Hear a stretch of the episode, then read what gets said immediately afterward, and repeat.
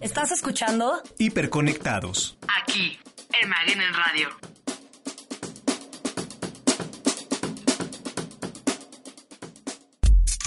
Hola, ¿qué tal? Bienvenidos. Qué gusto estar aquí en Hiperconectados. Hoy, precisamente 18 de junio del año 19, 2019. Estoy nervioso, sí, como todo locutor. La primera vez siempre es, es este iniciar eh, con los nervios porque estamos empezando este nuevo proyecto que es Hiperconectados a través de Maguen en Radio del Colegio Hebreo Maguen David, que es un gusto de verdad que, que nos abran las puertas, eh, que verdaderamente podamos hacer este tipo de proyectos que vamos a ir explicando poco a poco pues de qué se trata. Bueno, pues estamos transmitiendo totalmente en vivo a través de Spreaker, CHMD y Facebook en el Hiperconectados. Yo hoy quiero de verdad darle las gracias a dos amigos, eh, al profesor por supuesto y a mi alumno Daniel que está aquí. Este y, y quiero darles gracias porque verdaderamente han sido muy generosos de estar, de acompañarme, porque es una verdadera historia, ¿no? De estar, de, de compartir ahora los micrófonos, eh, eh, y ahorita lo vamos a platicar. Antes que nada, quiero o sea, eh, mencionar que hoy vamos a tener en este programa, queremos hacer una mención especial, ya que este espacio no hubiera sido verdaderamente posible gracias al apoyo del profesor, del profesor, de nuestro coach, eh, Ricardo Fonseca, que la verdad, muchas gracias porque este espacio en el que ahorita nos encontramos, estamos inaugurando el Maker Zone, una nueva cabina alternativa multidisciplinaria, donde lejos de estar como en una cabina de radio, la gente que nos pueda ver a través de, las redes sociales, lejos de estar como en una cabina de, de radio convencional, estamos, digo, sentados en unos silloncitos, muy, muy cómodos, cojincitos, algo muy cómodo. Y de verdad que te quiero agradecer porque este espacio no hubiera sido, porque cuéntanos, esto fue tu oficina, coach. Sí, muchas gracias por la invitación. Esta oficina estuvo conmigo alrededor de 25 años. Fue un espacio en donde tenemos una, tuvimos una mesa de trabajo, platicamos con los muchachos con los próximos eventos deportivos y me da mucho gusto que ahora, hoy en día, sea una cabina de producción. No, y, y, deja de eso, ¿no? O sea, ¿cuántas generaciones has visto pasar por este lugar? ¿Cuántas generaciones, cuántas vivencias? Alumnos que al final del día no solamente tocan la puerta para, oiga, présteme un balón, sino también para, profesor, me siento mal, me siento bien, hoy me pasa esto, ¿no? Yo creo que faltaría mucho tiempo para platicar de este tipo de convivencias. Lo que sí recuerdo que los días lunes venían a tocarme ya que yo soy del equipo América, venían a burlarse de mí o a felicitarme en muchas ocasiones, o en verdad muchas veces venían porque se sentían mal, porque estaban tristes o alegres. Fue un espacio muy, muy, muy, bonito para, para nosotros, para los maestros eh, de, este, de este colegio.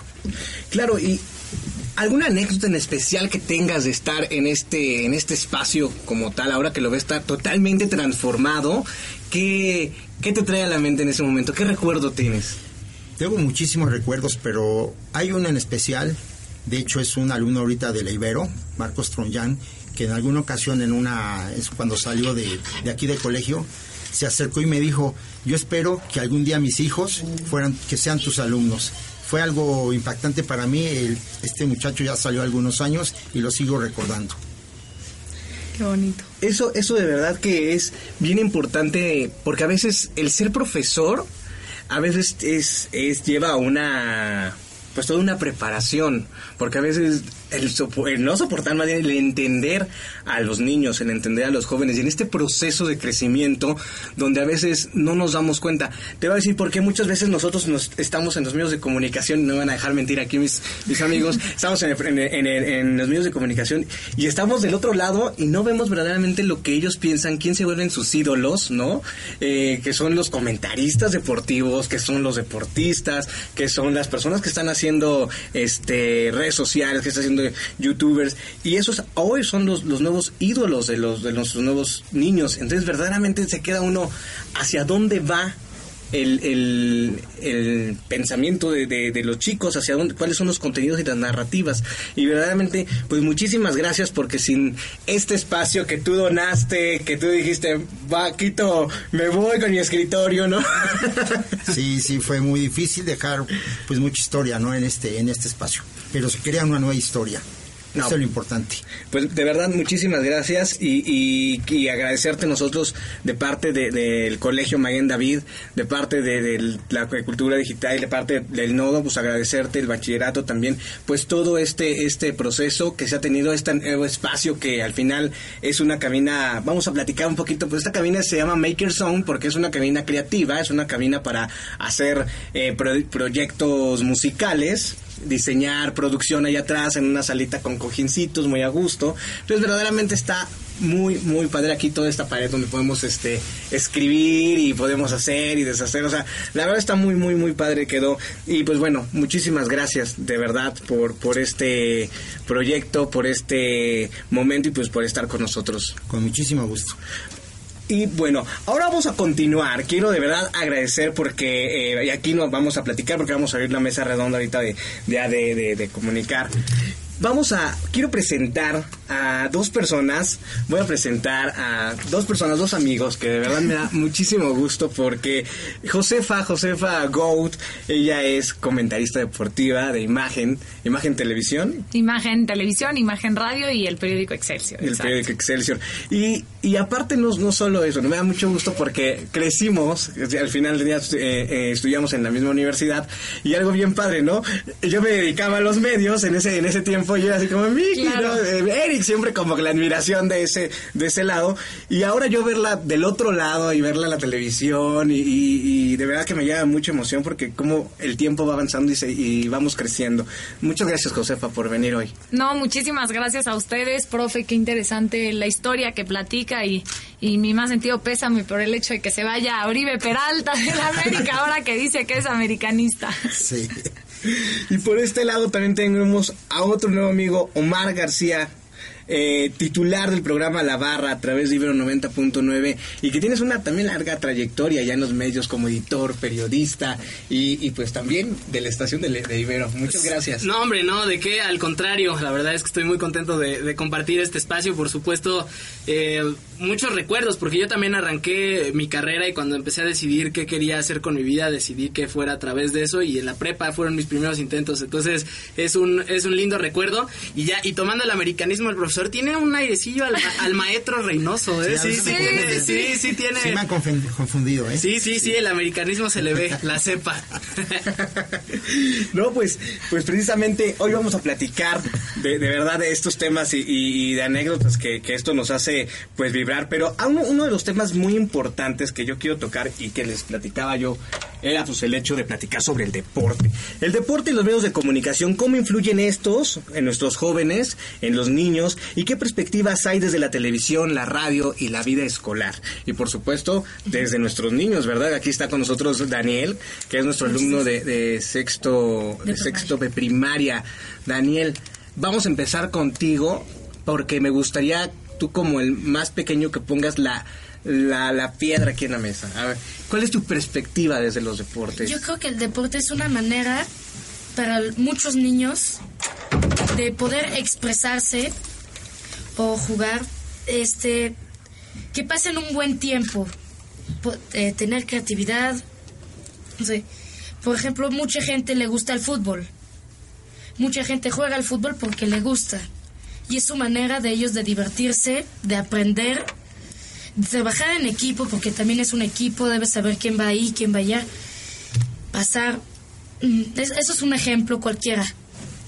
Y yo creo que esa es la manera más global de que el deporte influye sobre los niños. No, bueno, este. ¡Wow!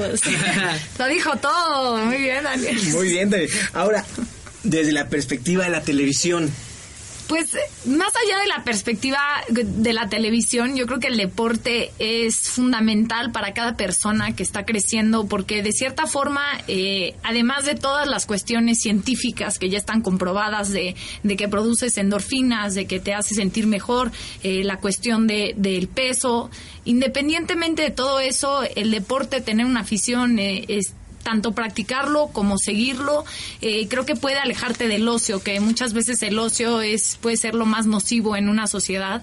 Y en México, por ejemplo, eh, yéndonos un poquito más hacia espacios públicos, ¿no? El deporte y la falta de ello de pronto provoca que, que, los jóvenes o los niños se alejen, no tengan todo esto que, que, dice Daniel, ¿no? Que es este la convivencia en equipo, el hacer amigos, el fomentar una vida sana, el tener motivaciones, el tener ideales. Entonces creo que la imagen que de cierta forma dan los deportistas eh, al tener seguidores es muy importante lo que transmiten a partir de las redes sociales, de la televisión, de los medios y, muchas veces ellos no tienen este conocimiento, ¿no? De los medios de comunicación. Hoy ya se ha abierto y este tipo de espacios, por ejemplo, el hecho de que la gente pueda acercarse, pueda aprender a usar su voz desde que son pequeños, es crucial porque muchísimos deportistas, eh, futbolistas, deportistas amateur, tenistas, en fin, cualquier tipo, no tienen una noción de, de lo beneficioso o perjudicial que puede ser lo que sea que digan ante el público, ¿no? Entonces creo que sí es importantísimo, los deportistas, bien lo decía, son figuras y tienen que tener, eh, estar conscientes de ello cuando dan cualquier tipo de mensaje. Oh, tienes toda la razón, digo, hay muchísimos ejemplos que, que, han pasado de, de, los deportistas y de verdad que de, debe uno tener mucho cuidado con lo que uno con lo que uno dice y sobre todo pues teniendo esa esa imagen tan importante. Mi querido Omar, danos tu punto Venga. de opinión. Eh, a ver, eh, después de todo lo que han dicho, que ya me dejaron muy poco para... para sí, eh, yo creo que habría, valdría la pena hacer como esta separación entre el deporte espectáculo y el deporte como actividad recreativa. Creo que van, van mucho de la mano porque al final del día la industria deportiva da para eso y justo creo que cuando hablamos de deporte espectáculo es, es, es un eh, motivante, es un motivador que dispara la, la, posibilidad para que alguien se enamore del deporte. O sea, al final creo que tiene muchos, muchas conexiones que, que, empiezan desde la infancia. O sea, Javier Marías, un escritor y periodista y demás, dice que el fútbol es el retorno semanal a la infancia. Y, y creo que es muy cierto, ¿no? Al sí. final, todas nuestras grandes recuerdos de, deportivos siempre empiezan cuando eres niño y siempre empiezan con una gran historia y siempre empiezan admirando un ideal, ¿no? Que hoy tenemos dos ejes muy claros en Cristiano Ronaldo y Lionel Messi y que al final también van conjuntando la identidad porque creo que también eh, cuando uno apoya un equipo u otro también adopta ciertos valores, o sea, es eh, y se le puede ver desde la forma más plana en cuanto a marcas, o sea, ¿por qué usas Android y por qué usas Apple? O sea, no, no, es lo mismo que Exacto. le vaya, no, no es lo mismo que le vayan a uno al América o que le vaya a las Chivas. Hay valores intrínsecos que con los cuales uno tiene afinidad. Entonces creo que también va moldeando todo esto y que se refleja también en la parte de, de actividad física. O sea, el ser futbolista en México es uno de los grandes arquetípicos de éxito. O sea, justo es una de las grandes aspiraciones de todos y, y me incluyo. Y digo, yo a los 10 años sabía que no iba a ser futbolista profesional pues porque la pierna no daba.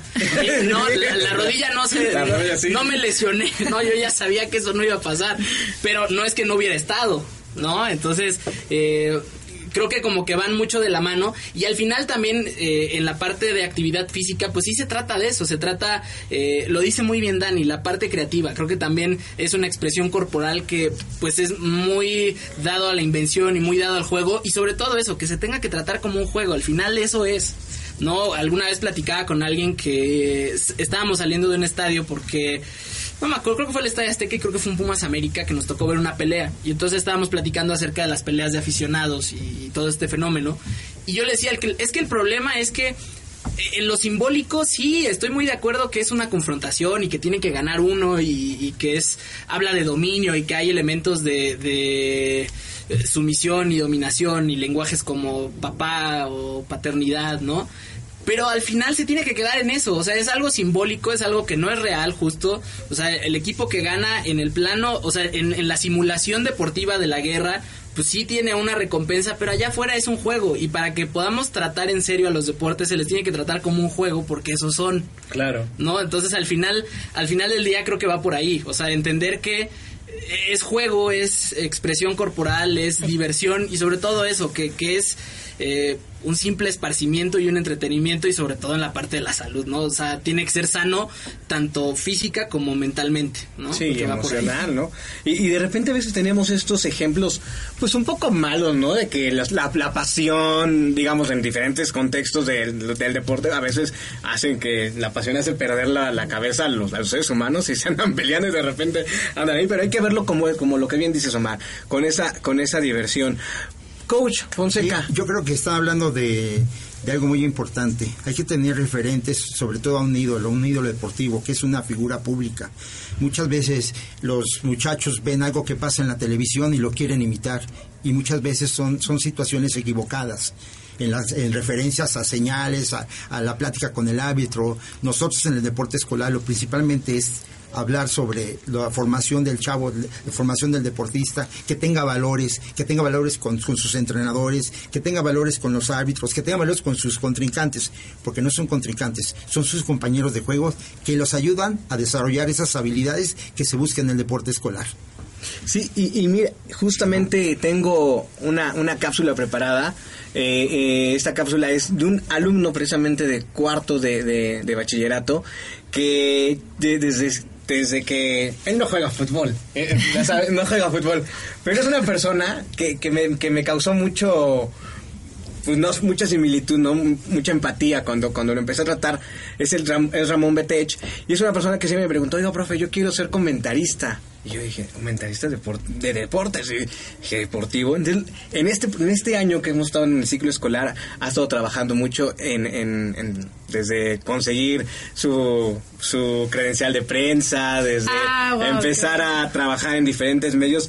Y de verdad que me ha dado mucho gusto porque ha, ha publicado, llegó a publicar en el periódico Reforma, y eso fue algo que dije, wow, qué, qué padre que todo el proceso que hemos venido trabajando dentro o fuera del salón de clases, porque Claro. muchas clases de, de- de nosotros, eh, sobre todo cuando hacemos radio, pues salimos, ¿no? Y tenemos como esa oportunidad de andar en contacto en todo el contexto de la comunicación. Y eso es lo que nos, nos llevó a, a que Ramón pudiera generar eso. Y tenemos una cápsula que preparó Ramón y vamos a escucharla.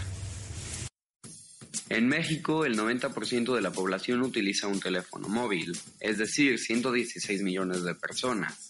En una encuesta consulté que el 68% de la población escucha la radio, el 43% de la población lee el periódico y el 55% de la población usa Internet. Los encuestados podían elegir más de una opción. En los medios de comunicación digitales hay muchos temas. Lo que más se consume son los deportes, ya sean resultados, noticias o columnas. Hoy en día es muy fácil compartir tu opinión y convertirte en reportero sin importar tu edad. A mí me apasiona el fútbol, por eso empecé a escribir desde los 15 años en una página llamada Juan Fútbol. Llegué ahí como un joven, un usuario normal de Internet, pero con el paso del tiempo puedo decir que me convertí en un redactor. Posteriormente, junto con más personas, formamos un medio de comunicación llamado Pidomano, que actualmente cuenta con 11.000 seguidores. Hasta la fecha, tengo más de 250 artículos publicados en línea y dos impresos. Uno en el periódico del Centro Deportivo Israelita y una columna invitada en Reforma Cancha. Algo que he aprendido es que hay que tener cuidado con lo que compartimos. Así como podemos difundir artículos informativos para ayudar a los demás, también se puede caer en el error de viralizar algo como una foto o alguna información privada. Pueden seguir a Pidomano en www.facebook.com diagonal pido.mano1 y a mí en Twitter como arroba ramón-pidomano. Para Maguen en Radio, Ramón Betech.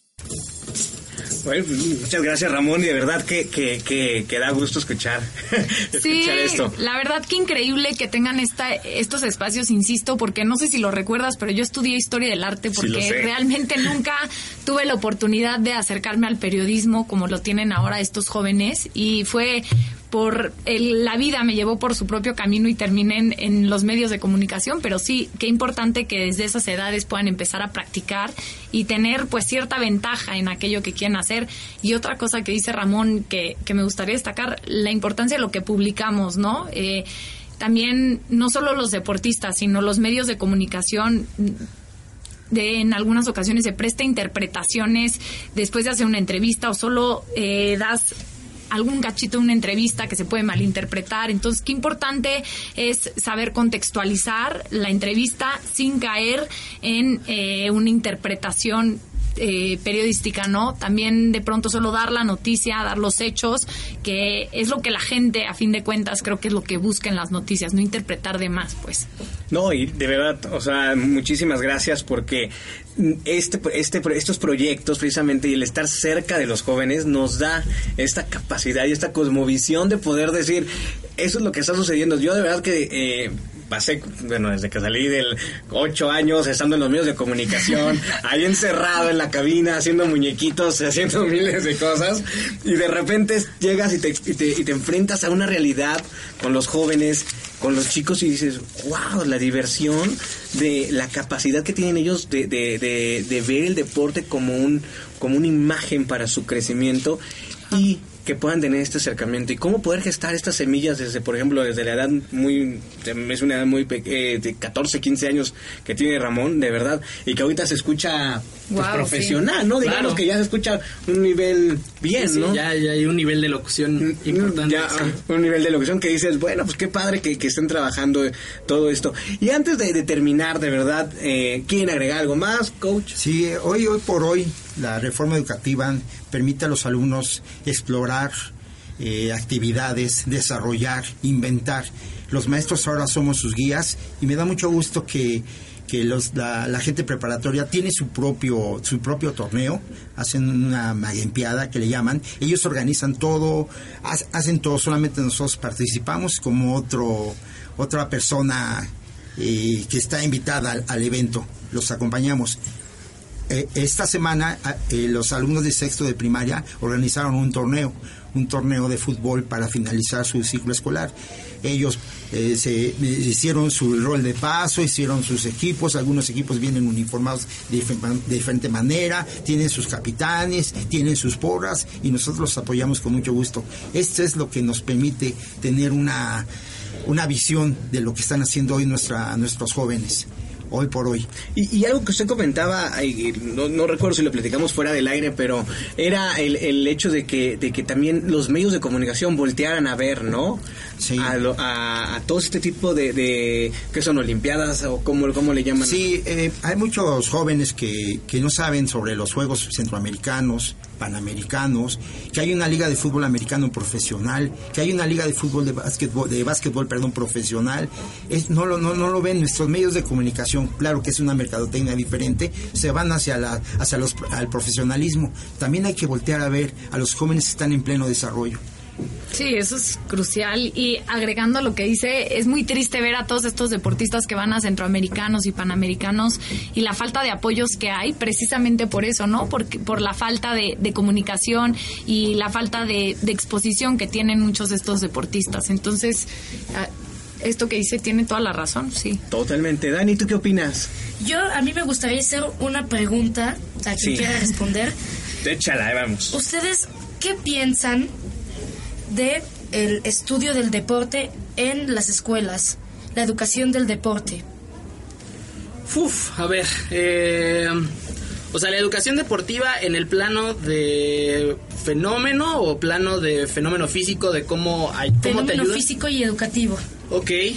Eh, yo creo que sí tiene que haber, o sea, por supuesto, no es que no existe en México. eh, creo que sí hay un acercamiento importante, sobre todo porque eh, el mexicano es muy deportista, o sea, muy, muy deportista y muy deportivo. O sea, a pesar del, del problema de salud pública que tenemos de sobrepeso y obesidad, creo que al mexicano oh, le gusta el deporte a la- en general, ¿no? Entonces, eh, creo que sí sería importante, primero, abrir el panorama, como bien dice el profe, porque a veces, de pronto, los medios somos responsables y, y las figuras de, de cómo funciona esta industria somos responsables de que haya una polarización hacia ciertos deportes. Creo que sí se debería de abrir la oferta en ese en ese aspecto y sí tiene que haber un acercamiento a la educación eh, de la parte física para entender cuál es la relevancia que tiene del ser humano de moverse. O sea, el ser humano es un, or- eh, un organismo hecho para moverse.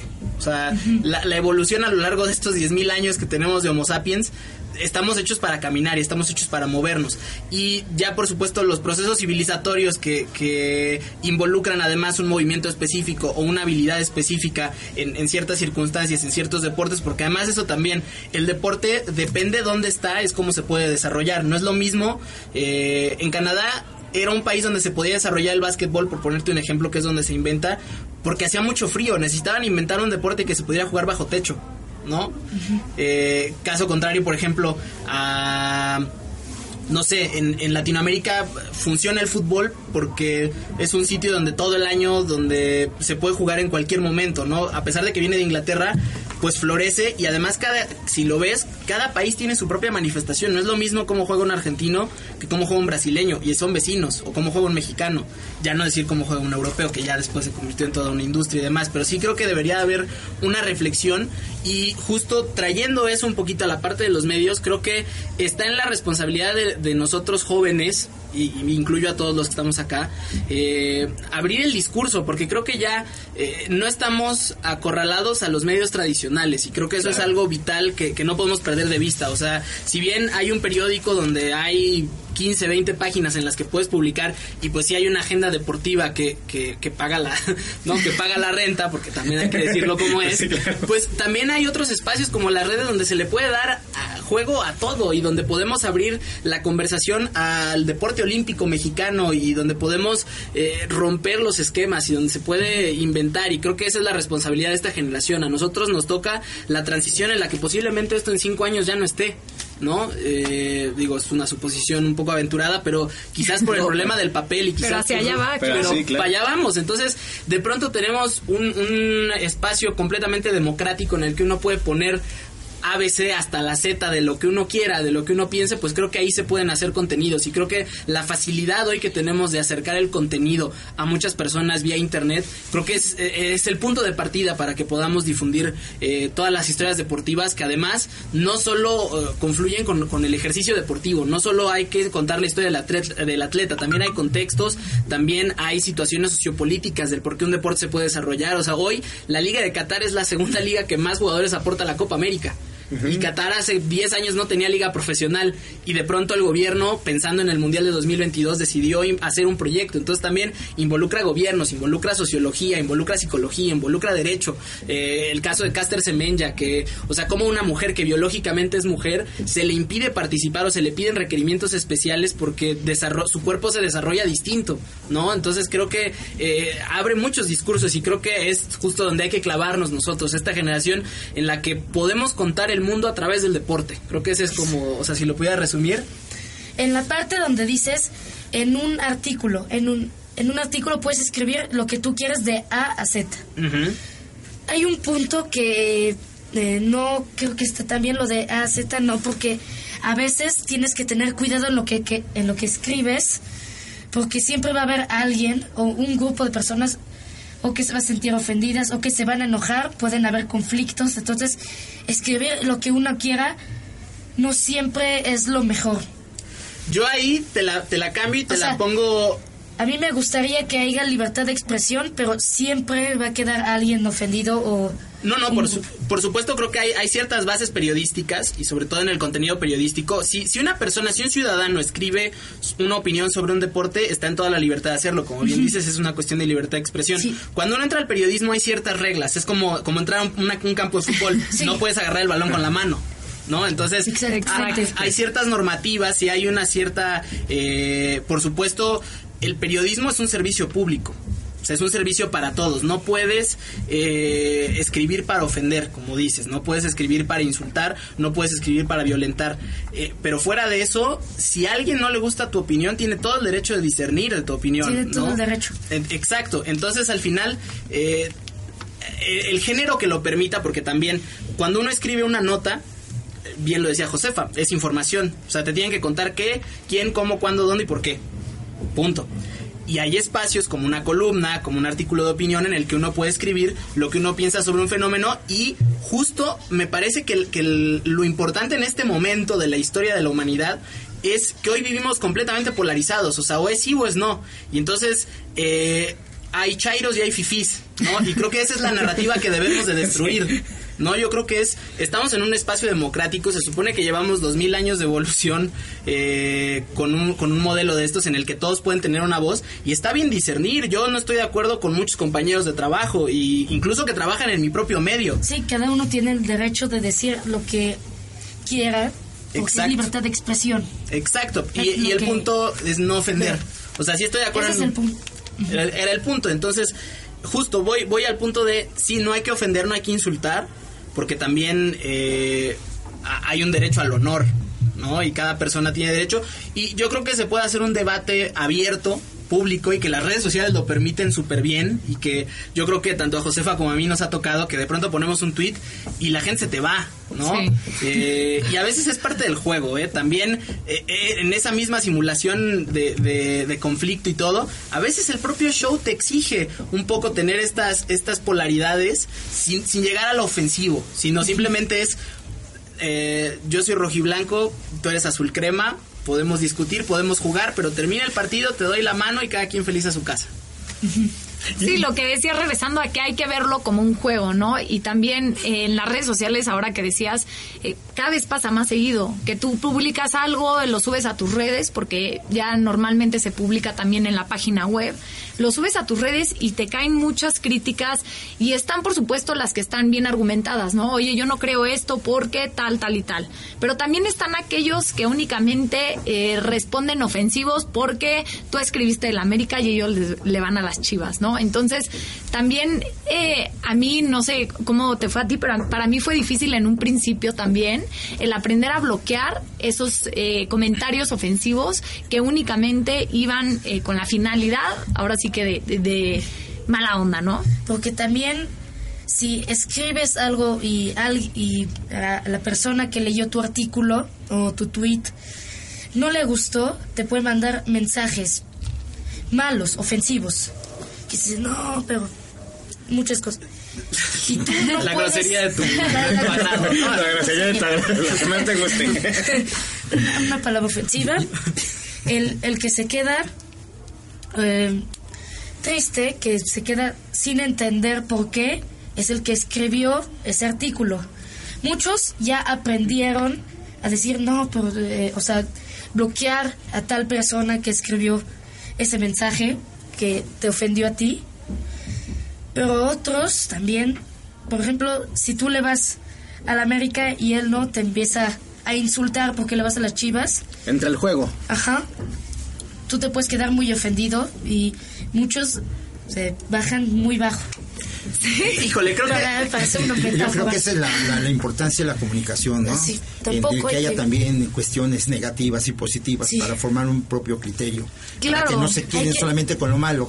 Por antes contestarte y decirte, pero tú tomas lo bueno y lo malo y Hay te que- formas ya un criterio y una madurez para ti. Eso es lo que te va a servir en la vida. No, y lo que decía profe también de los valores, ¿no? Y la importancia de cuando tú eh, estás del otro lado y tú no estás de acuerdo con algo que escriben, en vez de decirle, oye, no es cierto, ¿no? También contestarle, no me parece esto porque yo considero que Ser esto más es lo correcto". respetuoso. Exacto. Y en las redes de pronto se pierde ese respeto, se pierden esos valores y se pierde todo eso que a fin de cuentas nos fomenta el deporte. Es que, por ejemplo, la- como la gente dice, no, eh, no me ve, estoy, es una pantalla. Es un avatar. Exacto. Claro. Dice, ay, no, puedo escribir lo que yo quiero, pero si lo Se ves. oculta, ¿no? Detrás de... de- Fí- Fíjate que yo, yo jugué fútbol sí, americano y el fútbol americano es de mucha tradición familiar. Cuando se termina el partido de, de- de fútbol americano, la porra, el equipo contrario va a la porra contraria a echar una porra. Y, y viceversa, el equipo que ganó va a echar una porra al equipo que perdió y al último cada quien su porra se dan las manos y es una situación Es de mucho de, muy- claro, de mucho honor. Y justo ¿no? Reforzando esto también, el golf, por ejemplo, este fin de semana que fue el US Open, que es uno de los cuatro majors, y gana un jovencito de 35 años estadounidense que se llama Gary Woodland, que nunca había ganado un torneo de estos grandes. Y se esperan, el resto de los competidores esperaron contra los que estaba compitiendo, a los que les ganaron, y se esperaron para darle la mano, para felicitarlo y para decirle qué bien que ganaste, ¿no? Entonces, este, este tipo de valores de fair play, de respeto, de deben estar en todos los deportes y en, en todos los aspectos de nuestra vida, ¿no? Porque sí hay muchos fanáticos, por ejemplo, en el Puma, en el Pumas América, Uy. sí, hubo peleas. Sí, es, es fanatismo. También no hay que ir tan lejos en peleas para. Ay, no, pero. Si tú perdiste, no te. Y se vuelve enorme, pero eso es fanatismo y. Y es lo que se pierde mucho también en, en los deportes, el respeto entre sí. Porque, como dijimos hasta en el muy principio, es un juego. Y es precisamente Ya. ahí. Exacto. Un juego es un juego. una manera de divertirse, de entretenerse y ya. Claro, Dan. Exacto. Punto.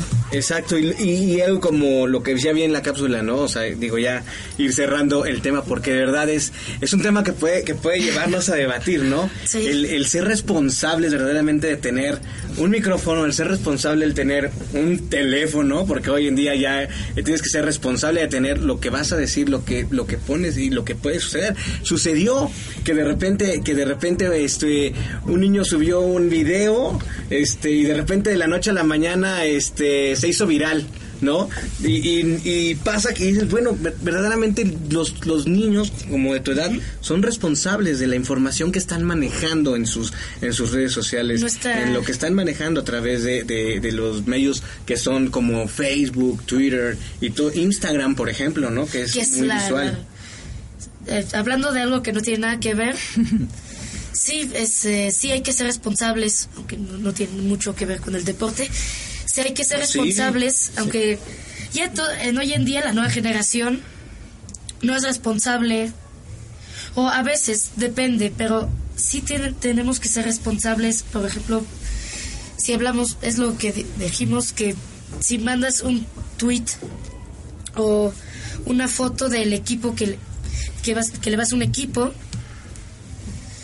este, no sé, este, sí, Hay que respetar. sí, sí hay se- que respetar la opinión del otro. Justo yo creo que ese es, es un punto y tiene todo que ver.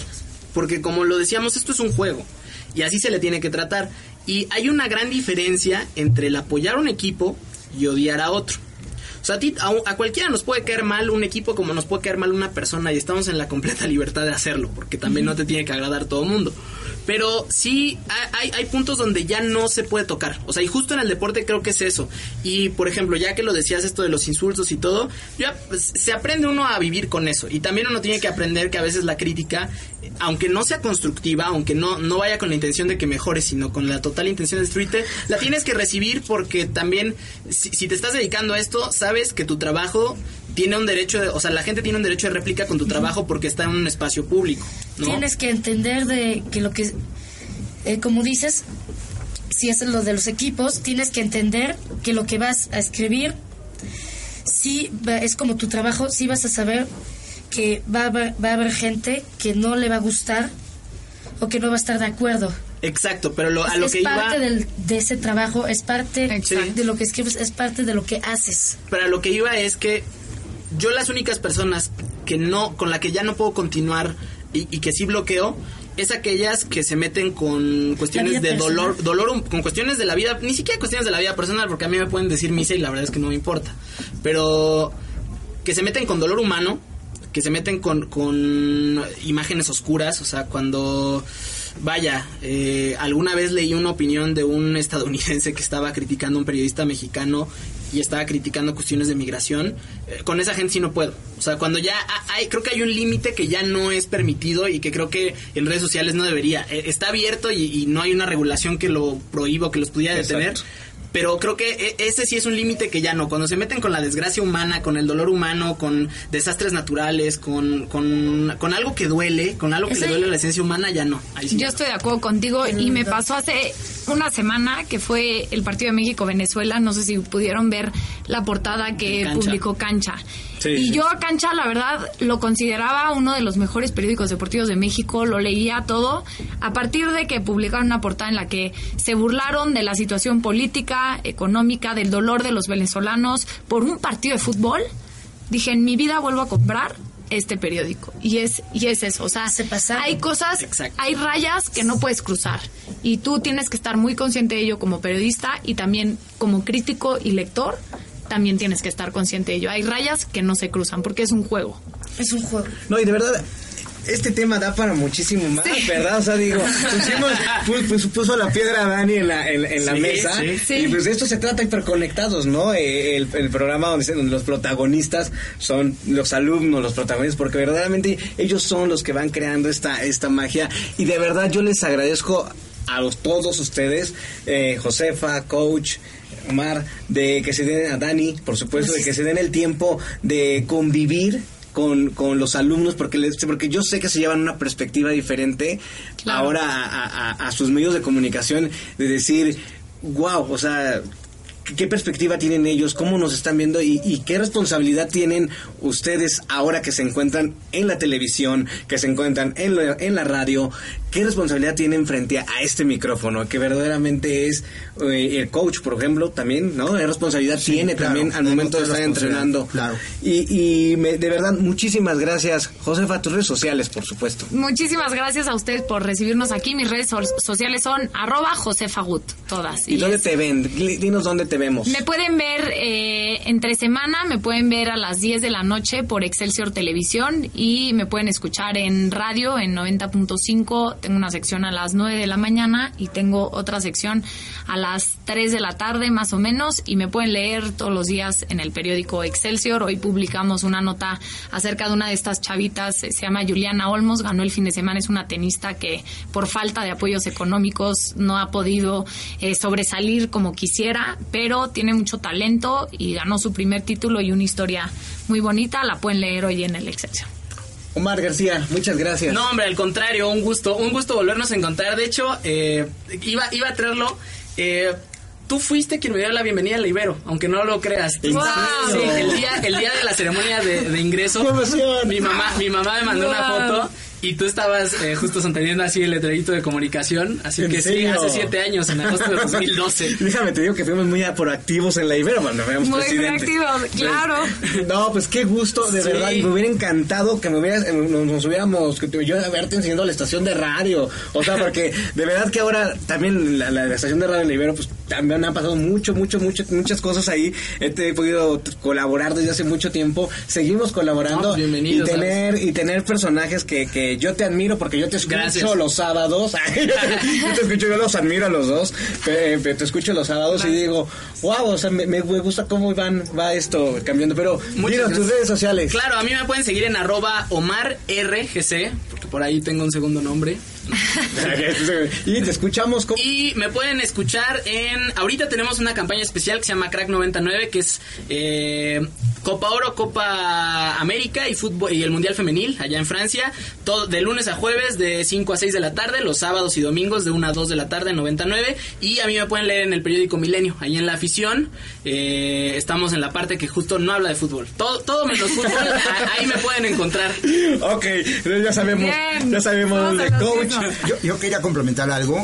Eh, nosotros terminamos un torneo, un torneo en la Liga Poniente aquí de fútbol. Ahora los niños al terminar, a terminar los juegos, se tienen que dar la mano. Ya esos festejos que, que son este, ofensivos ya no están permitidos en los deportes infantiles. Ahora se tiene que terminar, buen juego, terminan todos, los coaches se dan la mano y todos felices y contentos. Porque es un deporte, un deporte de formación. Había un eslogan algunos años que decían el deporte es cultura. No hay que olvidarnos de eso. El deporte es cultura y es para todos, no importa la edad. Hay que respetar a nuestros rivales, hay que sanar este México, este México que, que está muy sangrado. ¿Y cómo hacerlo? Con el deporte. Claro. Muchas gracias, coach Ricardo Fonseca, y agradecerte, por supuesto, pues este espacio. Y, y, y Dani, una despedida, muchas gracias por compartir con nosotros. Eres un gran alumno, sabes que te, se te estima y que siempre se te, se te admira.